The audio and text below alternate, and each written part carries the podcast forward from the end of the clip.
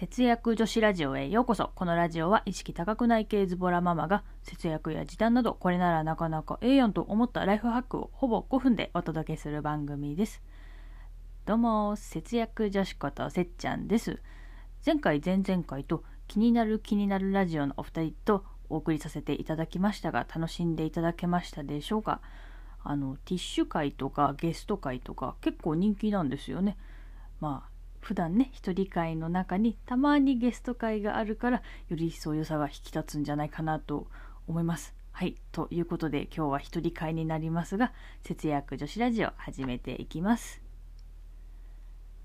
このラジオは世帯人数や住所など自分と似た人と資質を比較できる隣の家計簿の提供でお送りします。はい。では、今日はですね、レシピによくある適量がわからん話というテーマでお話ししていきたいと思います。昨日ですね、噂の東京マガジンという番組を見ていたんですが、その中でやってトライという一般の方が、えー料理をレシピなしで作れるかどうかお試しをする、えー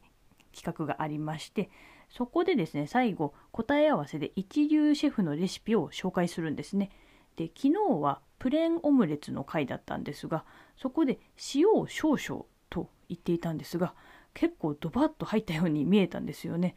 でえそんなに入れちゃってえんかいみたいな感じだったんですけど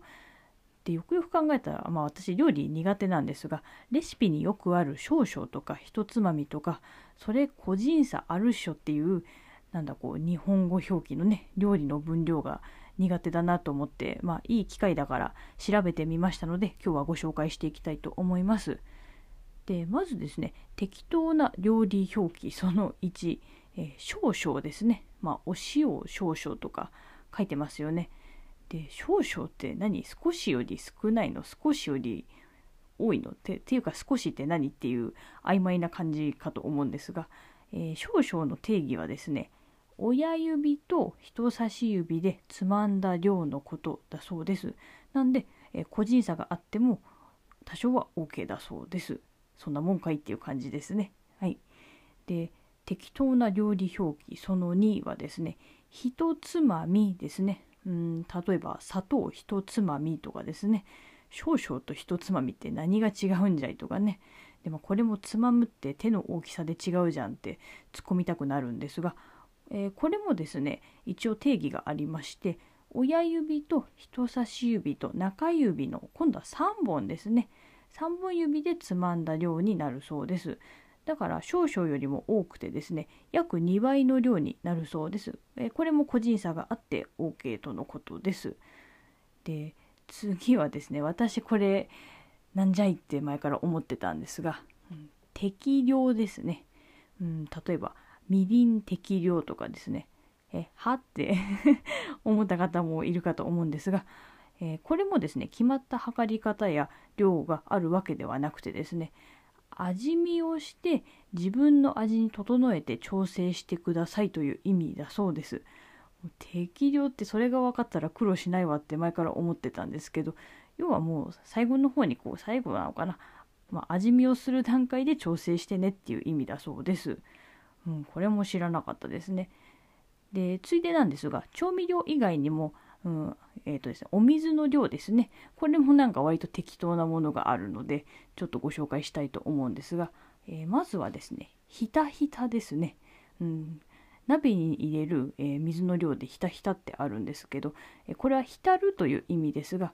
まあ浸るって具体的にどんな状態って思うんですけど、ひたひたとは食材が水面から顔を出すか出さないくらいの量のことを言うそうです。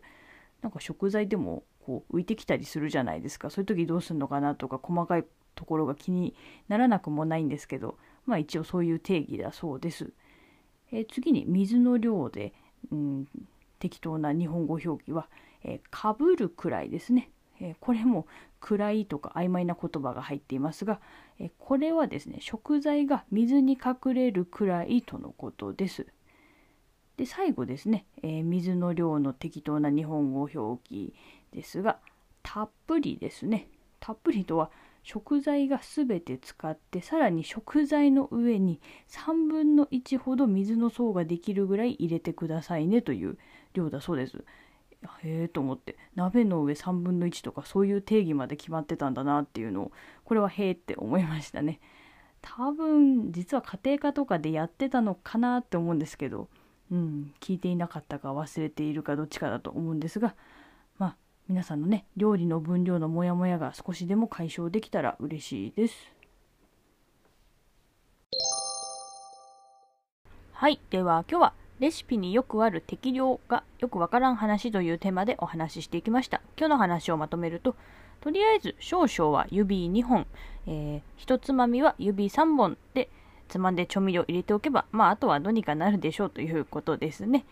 で、明日はですね、20日なので、ウェルシアポイント1.5倍デーでウェル活ができる日になります。なので、今日と明日で日用品で不足しているものがないか、えー、チェックして、えー明日購入したいと思います。まあ、たまには節約女子っぽいこともちょっと言わないとですね。はい。というわけで、このラジオでは節約や時短に関するちょっと役立つ話から、わりかしどうでもいい話まで気ままにお伝えしています。ご意見ご感想なども随時募集中です。今日も最後まで聞いていただきありがとうございました。このラジオは20代で世界一周し、脱サラした夫婦が晩酌しながら楽しく語る、そのまんま夫婦さんの提供でお送りしました。それではまた次回の放送でお会いしましょう。節約女子ラジオでした。またねバイバーイ。